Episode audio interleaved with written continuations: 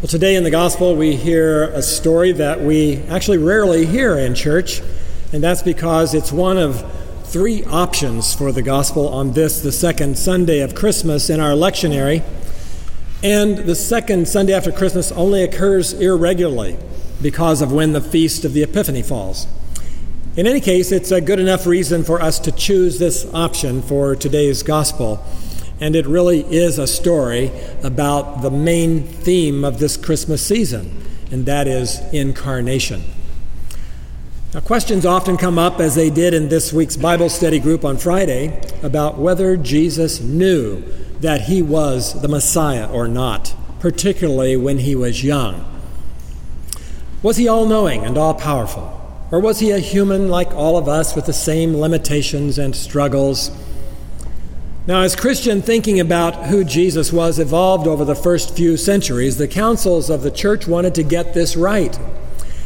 It wasn't until four fifty-one A D at the Fourth Ecumenical Council in Chalcedon that the church leaders, after much debate over the course of a month or more, issued their final statement that Jesus is, quote, perfect both in deity and in humanness.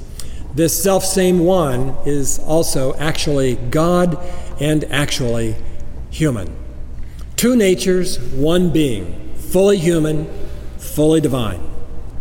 And indeed, throughout the accounts of his life in the four Gospels, we see both a very human Jesus who lived, breathed, grew hungry, felt desire, felt pain, all the things we experience as human beings, and one who at the very same time is totally one with God and who perfectly embodies the essence of God's very own nature.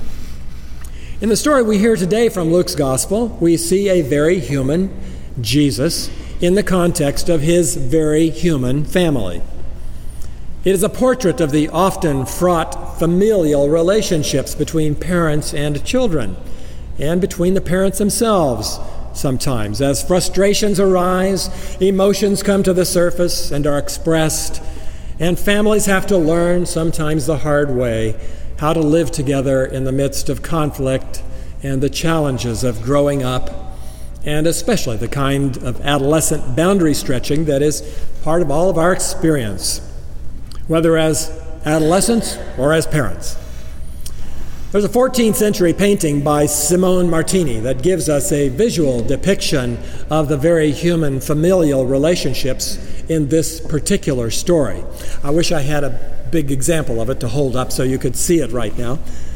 Uh, all three members of the Holy Family have the artistic halo or nimbus surrounding their heads, the radiant disc indicating their holiness.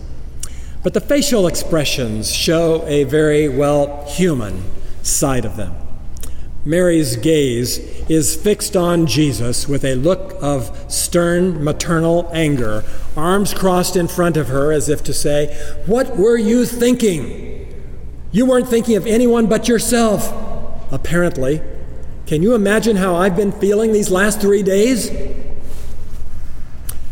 Twelve-year-old Jesus has a hand reached out to her as if to say, "But Mom, you've got to let me grow up and be myself. Just because I said you ha- I had to be about my Father's business doesn't mean I don't care about you."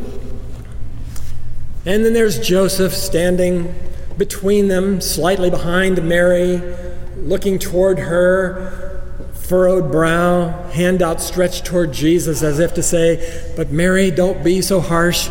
We've got to let him grow up." Any of this sound familiar? Oh boy. The roles can change and the personalities might be different, but the dynamics of living in a family with different generations and different personalities and sometimes different worldviews or even basic values can be, well, a challenge. Long before Jesus would go off into the wilderness, where his love for God would be put to the test, or out into his ministry in the world with outcasts and sinners and Samaritans, where his love of neighbor would be tested, he had to live in a family where his love for those closest to him would be, yes, tested and shaped and formed. Families are our laboratory for the practice of love. If we are fortunate to grow up in one where that love is modeled for us by parents, maybe even siblings, uh, it's fortunate that we have that. Not everybody does. It's often not quite that simple, and even in our families, we have to learn the hard lessons of love, even in healthy families, forged in the furnace of conflict and maybe even abuse. All of this is what we mean when we talk about incarnation, a nice Latin-derived word meaning in the flesh. What we celebrate in this season of the incarnation is the eternal Word of God becoming flesh. For Jesus, perhaps it was the case that his love of God came most naturally as he seemingly with great comfort sat as a twelve-year-old among the priests and scholars in the temple, discussing with them, questioning and learning from them. Even that was tested as he faced the spiritual challenges in his temptation in the wilderness many years later. But love of God can feel like such an abstract, ethereal, philosophical, and transcendent proposition. The challenge is to embody that love also in the flesh. His love of his very human neighbors, beginning with family, had to be shaped in the cauldron of day-to-day life, growing up, dealing with parents who didn't understand, dealing with adolescent changes in the body and the emotions, and then in adult life, dealing with people who were different than he was, whether from their religious or tribal or socioeconomic or class background, their lifestyles and vocations, some of them downright unsavory characters. It was there, in all of these, that the lesson of love had to be learned and shaped and, yes, embodied. It's no less true for all of us, of course. We can proclaim our love of God and our love of neighbor as we do here each week, but then it all gets put to the test. Someone cuts you off on I five, or gossips about you at work. Maybe a neighbor makes your life miserable with constant unneighborly comments or actions. We become frustrated and we start giving up on people, at least the difficult ones. How could anyone ever love that person? But loving actions must come from loving beings. If we rush too quickly just to do the loving thing without it coming from a heart of love, it's just too difficult. It's even exhausting.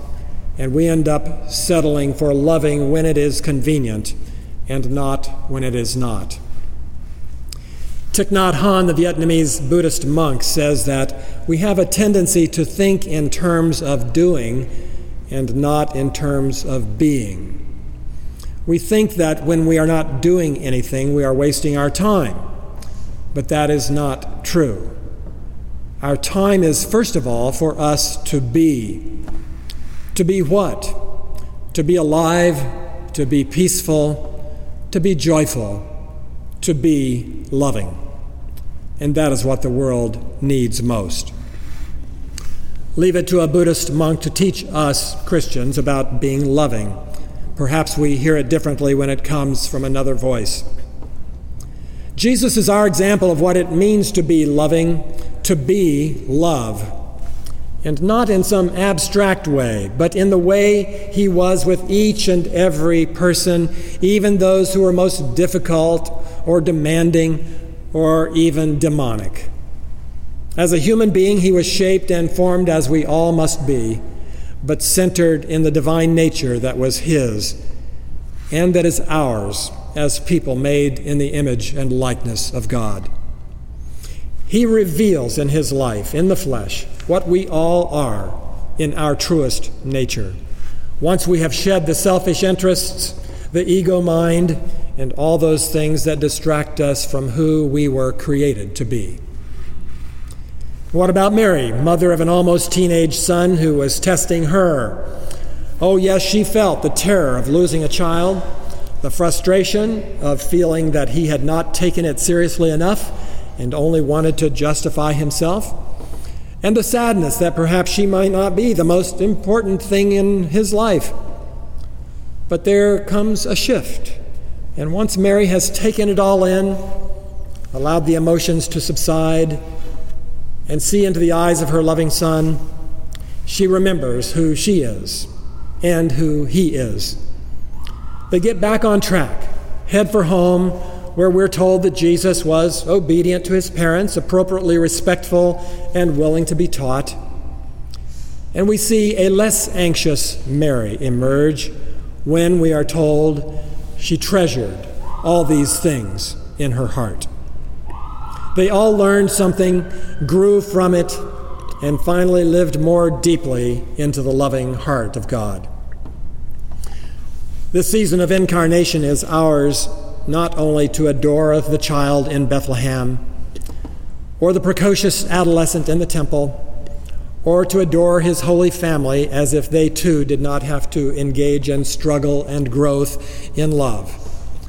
It's ours to remind us also to do so ourselves and to become love in the flesh as they did. Amen.